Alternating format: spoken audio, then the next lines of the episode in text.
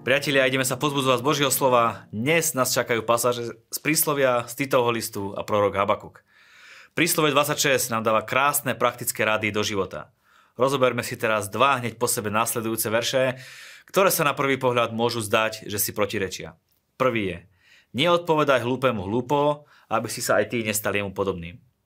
Nezniž sa na jeho úroveň, neodpovedaj mu takisto hlúpo, ako sa ťa on pýta, aby si sa mu aj ty nestal podobným, aby si nebol ako on. Druhý verš. Odpovedz hlúpemu, ako si zaslúži jeho hlúposť, aby si nenamýšľal, že je múdry. Na druhej strane zasa niekedy treba bláznostvo jednoducho odhaliť a verejne odsúdiť. Ako sa hovorieva, aká otázka, taká odpoveď. Ak niekedy chceme, aby niekto pochopil, akú hlúposť sa ťa pýta, treba tomu prispôsobiť aj našu odpoveď. Ako slabé nohy chromého je príslovie v ústach bláznov. Ako sa pes vráti k tomu, čo vyvráti, opakuje blázon svoje bláznostvo. To je typické pre niektorých ľudí. Budú robiť stále tie isté veci dookola a budú očakávať, že budú mať nejaký iný výsledok ako doteraz. Ak chceš iný výsledok ako máš doteraz, začni robiť veci inak. To je na tomto zaujímavé, že to musíme skúmať a hľadať, skúšať sprava, zľava, z každej strany. Rozmýšľať, ako dosiahnuť iný výsledok, robí nás to kreatívnymi, rastieme, napredujeme a dostávame sa na vyšší úroveň. Poďme do Titovho listu, ktorý mu písal Apoštol Pavol. Sú to absolútne a priame pravdy o zdravom učení alebo zdravej náuke. Budem viacej citovať priamo verše, ktoré sú tam napísané, lebo je to tam napísané tak dobre a priamo, že sa mi zdá uh, najlepšie to citovať a nepotrebujeme k tomu ani žiadny komentár a na výklad týchto práv ozaj, nemá, na výklad týchto práv ozaj nemáme časový priestor, takže budeme citovať.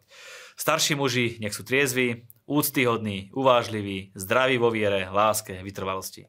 Takisto staršie ženy nech sa správajú ako sa patrí svetých, nech neohavárajú, nech nie sú zotročené mnohým vínom, nech učia to, čo je dobré, aby viedli mladšie ženy k rozumnosti, aby milovali svojich mužov a detí, aby boli uvážlivé, čisté, aby sa starali o domácnosť, aby boli dobré, poddané vlastným mužom, aby Božie slovo nemalo vystavené, aby Božie slovo nebolo vystavené rúhaniu. Takisto napomínaj mladších mužov, aby boli rozumní vo všetkom. Ty sám buď vzorom dobrých skutkov. V náuke preukáž neporušenosť, poctivosť, poctivosť, nech je to zdravé, nespochybniteľné slovo, aby sa protivník zahambil, keď nebude mať môcť o nás povedať nič zlé.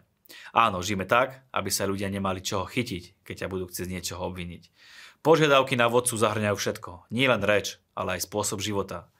Zjavila sa totiž Božia milosť, prinášajúca spásu všetkým ľuďom, ktorý nás, ktorá nás vychováva, aby sme sa zriekli bezbožnosti a svetských žiadostí a žili v terajšom veku rozvážne, spravodlivo a nábožne a očakávali blahoslavené splnenie nádeje a príchod slávy veľkého Boha a nášho spasiteľa Ježiša Krista. Mocný výrok, ktorý stručne opisuje účinok milosti na nás veriacich. Nabada nás odmietnúť bezbožnosť a vedie k posvetenému životu v súlade s Pavlovým opakovaním e, a naliehaním, že vyznávanie Krista musí sprevádzať zbožný život. Veď On vydal za nás samého seba, aby nás vykúpil z každej neprávosti a aby si očistil svoj vyvolený ľud, ktorý sa horlivo usiluje o dobré skutky. Toto hovor, takto napomínajme a takto nech tebou nikto nepohrdá, a budeš mať pred sebou veľmi dobré dni. Poďme do knihy proroka Habakuka. Táto kniha je jedinečná v tom, že neobsahuje žiadne posolstvo venované Izraelu. Je to skôr dialog medzi prorokom a Bohom. Habakuk bol zmetený z toho, že v Judsku prekvita zlo, verejné násilie a útlak a Boh na pohľad nerobí nič. Keď mu Boh povie, že sa chystá urobiť niečo prostredníctvom krutých Babylončanov, jeho zmetok sa ešte zintenzívnil. Ako môže Boh ktorého oči sú príliš čisté, aby sa dívali na zlo, poveriť jeden národ, aby potrestal druhý národ, ktorý je spravodlivejší od neho. Boh to vysvetľuje tak, že skazený ničiteľ bude nakoniec tiež zničený. Habakuk sa, nako, sa nakoniec začne spoliehať na Božie zvrchova, zvrchované rozhodnutia a radostne začne očakávať jeho dielo. Naučí sa trpezlivo vo viere očakávať na čas, keď sa na celom svete zjaví Bože kráľovstvo a bude dôverovať Bohu bez ohľadu na okolnosti. Teda v prvých dvoch kapitolách sa Habakuk prie s Bohom o Božích cestách, ktoré ak nie sú spravodlivé, tak sú aspoň veľmi nevyspytateľné. Po hospodinovej odpovedi reaguje krásnym vyznaním viery. Prehlasuje, že aj keby Boh zoslal utrpenie a straty, on sa bude radovať Bohu svoje spásy. Je to jedno z najsilnejších vyjadrení viery v celej Biblii.